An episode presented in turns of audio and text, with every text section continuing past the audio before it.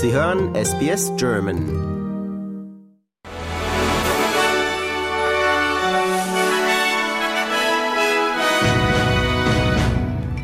Sie hören den SBS German Newsflash an diesem Dienstag, den 19. Dezember. Mein Name ist Benjamin Kantak. Einwohner von Wujal in Queensland sollen evakuiert werden und nach Cooktown gebracht werden, nachdem steigende Überschwemmungen den Zugang zu Nahrung und Wasser eingeschränkt haben. Mit nur noch drei Tagen an Vorräten wurden die Evakuierungspläne der Stadt verschoben, nachdem starkes Regenwetter Hubschrauber daran hinderte, die Stadt zu evakuieren. Die Bewohnerinnen und Bewohner von New South Wales werden aufgefordert, Schutz zu suchen, da außer Kontrolle geratene Buschfeuer im Norden des Bundesstaats gefährliche Gewitter auslösen. Der ländliche Feuerdienst von New South Wales sagte, dass das Feuer in der Nacht ein Gewitter erzeugt habe und das Feuer gefährlich und unvorherbar agiere, mit Warnungen, dass das Gewitter dazu führen könnte, dass das Glutnester weit vor den Hauptflammen fliegen. US-Verteidigungsminister Lloyd Austin sagt, dass die Sicherheit im Roten Meer ein internationales Problem sei, das bei einem Online-Treffen der Verteidigungsminister der Region heute angegangen werde. Ein US-Beamter sagt, dass ein Kriegsschiff der Vereinigten Staaten gestern auf einen Notruf eines Handelsschiffes reagierte, nachdem es im südlichen Roten Meer von mehreren Geschossen angegriffen wurde.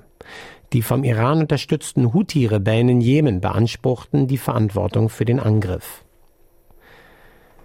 Die Regierung beabsichtigt, ihre Politik zur Beschaffung von Waren und Dienstleistungen von Ureinwohnern zu stärken, indem sie Unternehmen ins Visier nimmt, die Verträge für Unternehmen der First Nations ausnutzen würden.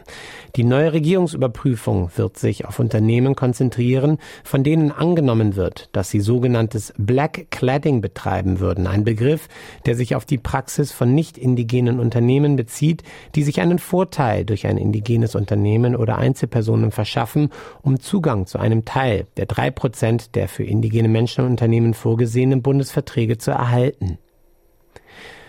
Der verurteilte Terrorist Abdul Nasser Brenbrika wird nach fast zwei Jahrzehnten hinter Gittern aus dem Gefängnis entlassen. Die Richterin am obersten Gerichtshof von Victoria, Elizabeth Hollingworth, entschied heute, Brenbrika unter enger Aufsicht und unter mehr als 30 strengen Bedingungen wieder in die Gemeinschaft zu entlassen.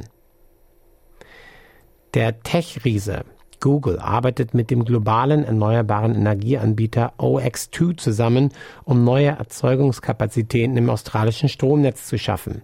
Das Datenzentrumsunternehmen AirTrunk der schwedischen Energiegiganten OX2 und Google haben den Kauf und die Entwicklung einer neuen Solarfarm im Riverina District von New South Wales angekündigt.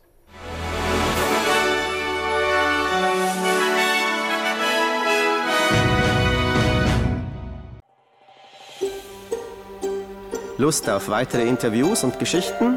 Uns gibt's auf allen großen Podcast-Plattformen wie Apple, Google und Spotify.